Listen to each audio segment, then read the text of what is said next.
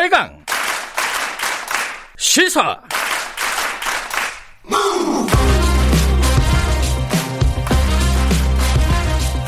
지금 여러분께서는 김경래 기자의 최강 시사를 듣고 계십니다.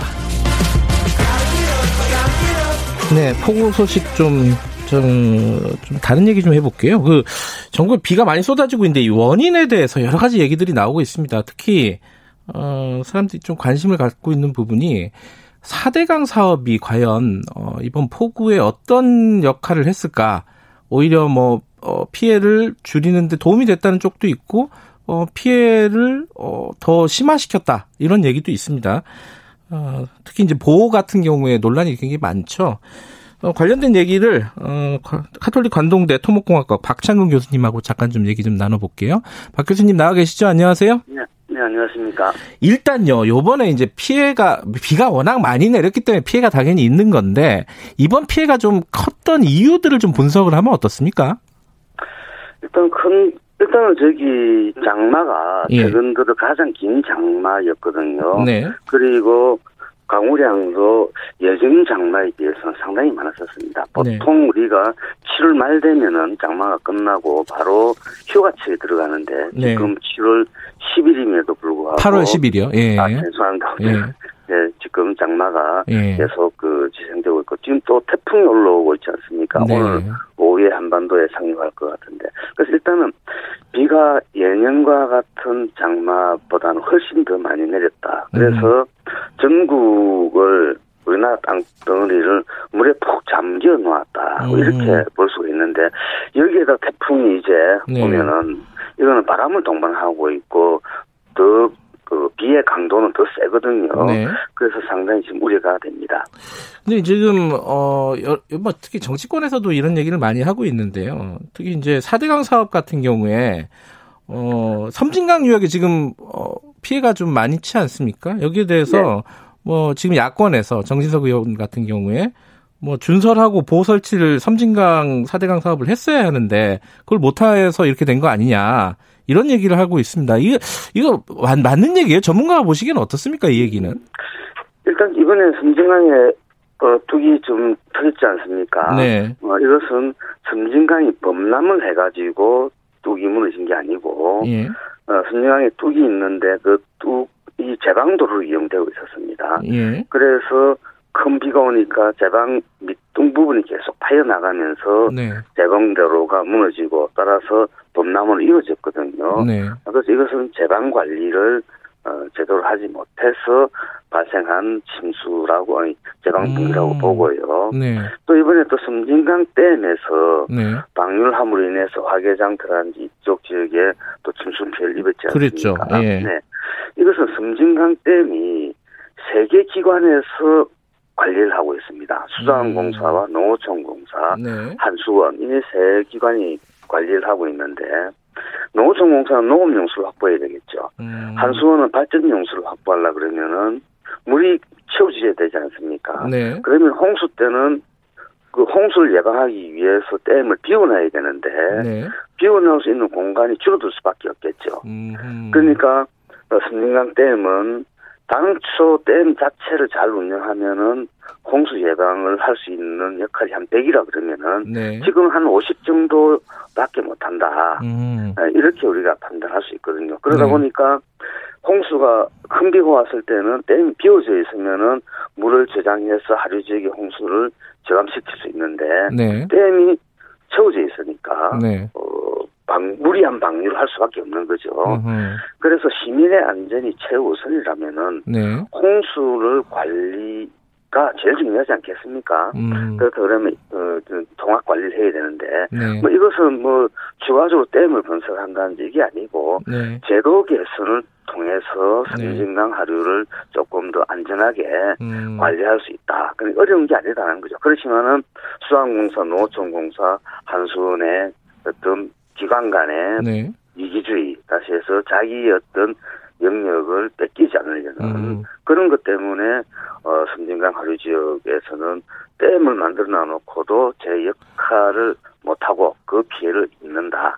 좀 음. 안타까운 어, 문제라고 봅니다. 이게 4대강 사업을 안 했기 때문에 보설치를 안 했기 때문에 이런 문제가 발생했다. 이렇게 보는 시각은 그러면은 근거가 없다는 말씀이신 건가요? 어, 승진강에서 만약에 원료를 해가지고 예. 그 했다 그러면 이건 절대적으로 그 승진강 치수 대책을 잘못 세웠겠죠. 음, 어, 그렇지만 이미 사대강 사업 전에 성진강을 포함해서 사대강 이역에서는 네.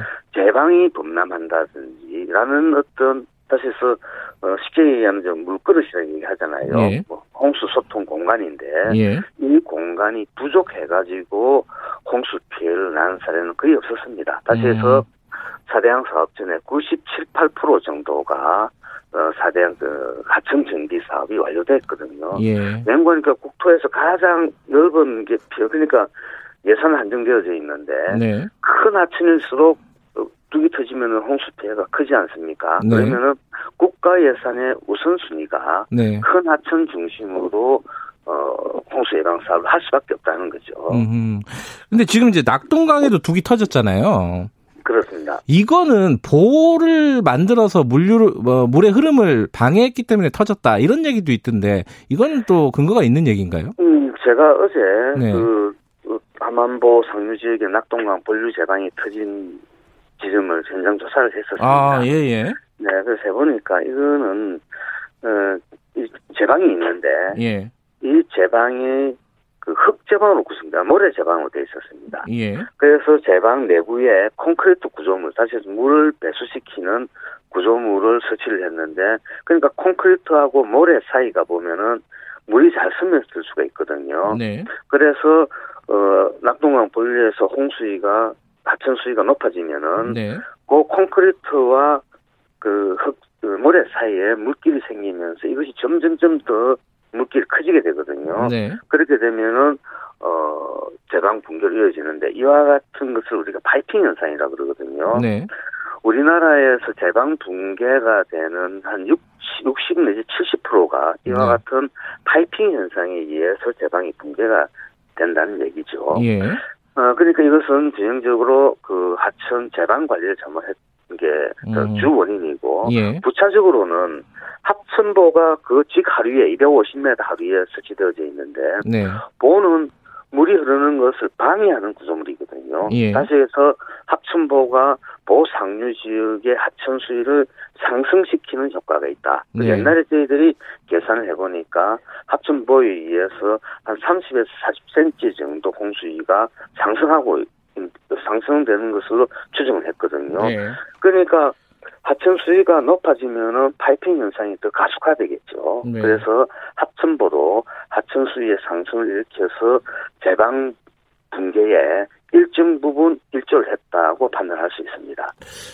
근데 요번에 이제 그 피해가 집중된 곳을 보면은 지류, 지천에 집중이 네. 됐잖아요. 피, 피해가. 이게 현 정부 들어가지고 이제 보를 개방을 해가지고 어, 이게 물이 그 지, 지천 지류 쪽으로 집중이 되면서 피해가 커진 거 아니냐 이런 얘기도 나오고 있어요. 이건 어떻게 봐야 됩니까? 어, 그건 저 앞뒤가 안 맞는 주장인데. 그래요? 보가 음. 있는 것은 그 예를 들어서 낙동강을 보면 낙동강 본류지 않습니까? 네. 지천은 보그 낙동강 들어오는 하천 지천이라고 그렇죠. 그러거든요. 그렇죠. 예. 그러니까 어, 조금은 영향을 받지만은 그 지천에서 물이 계속 흘러 들어오는 거거든요. 네. 어, 그래서 그런 것은 적절하지 않고 지금 현재 지천이라든지 예. 그다음에 소하천 같은 데 보면은 물론 어, 대부분의 홍수 피해는 하천 통 하천에서 소통 공간 다시 해서 물이 그러면은 홍수위가 차는데 그것을 충분히 어 안전하게 소통시킬 수 없을 만큼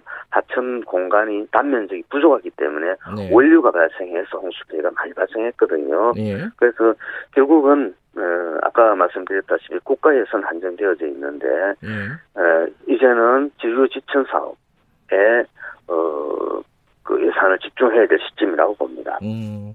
보는 어떻게 해야 되는 거예요? 뭐이 환경단체에서는 보 철거해야 된다는 얘기를 계속 하고 있지 않습니까? 지금 현재 네. 사대양 조사위원회에서 조사 결과를 보면은 네.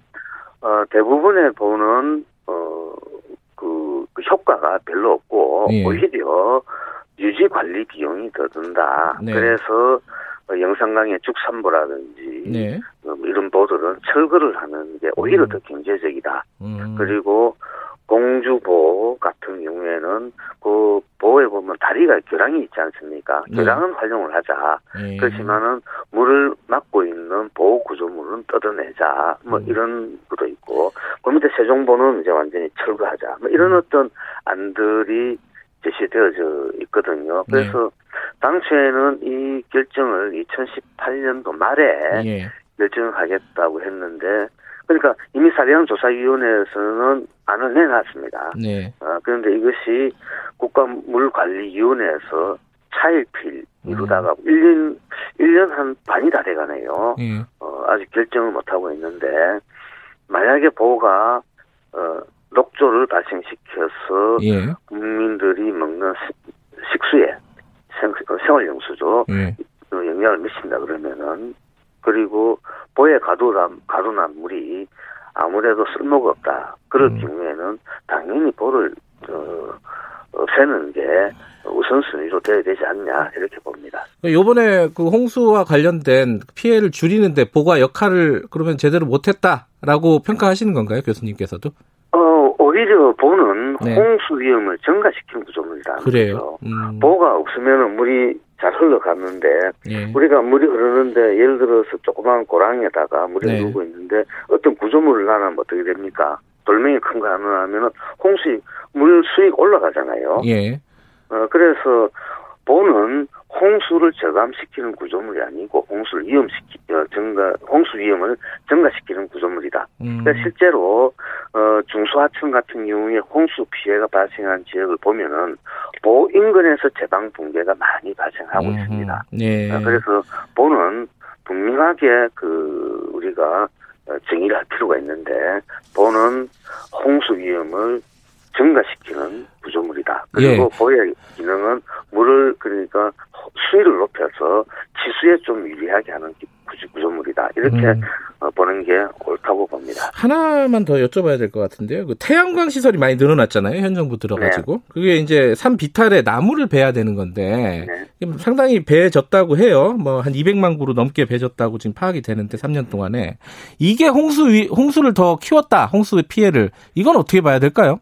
어, 뭐 가- 이와 비슷한 사례가 예. 강원도나 경북 지역에 가면은 운행지 채소밭이 있습니다. 네네. 그러니까 산 비탈에다가 나무를 베내고 농작물을 심지 않습니까? 네네.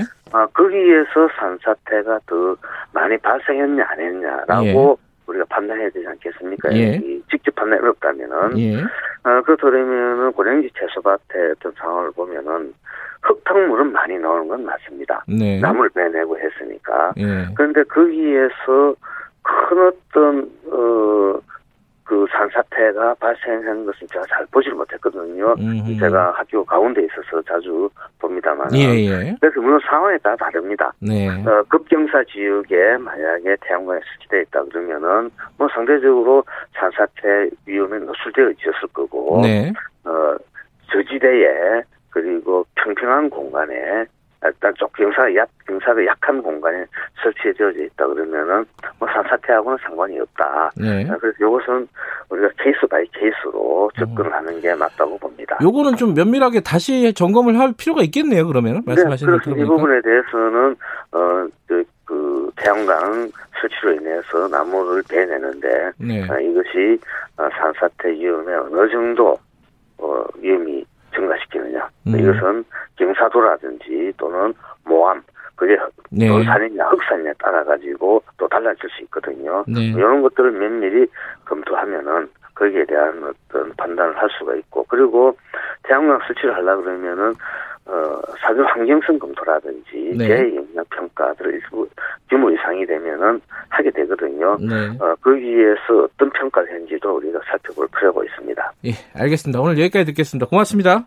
네, 반갑습니다. 고맙습니다. 예, 가톨릭 관동대 토목공학과 박창근 교수님과 어, 홍수 피해와 사대강의 어떤 관계 이런 걸 좀 짚어봤습니다.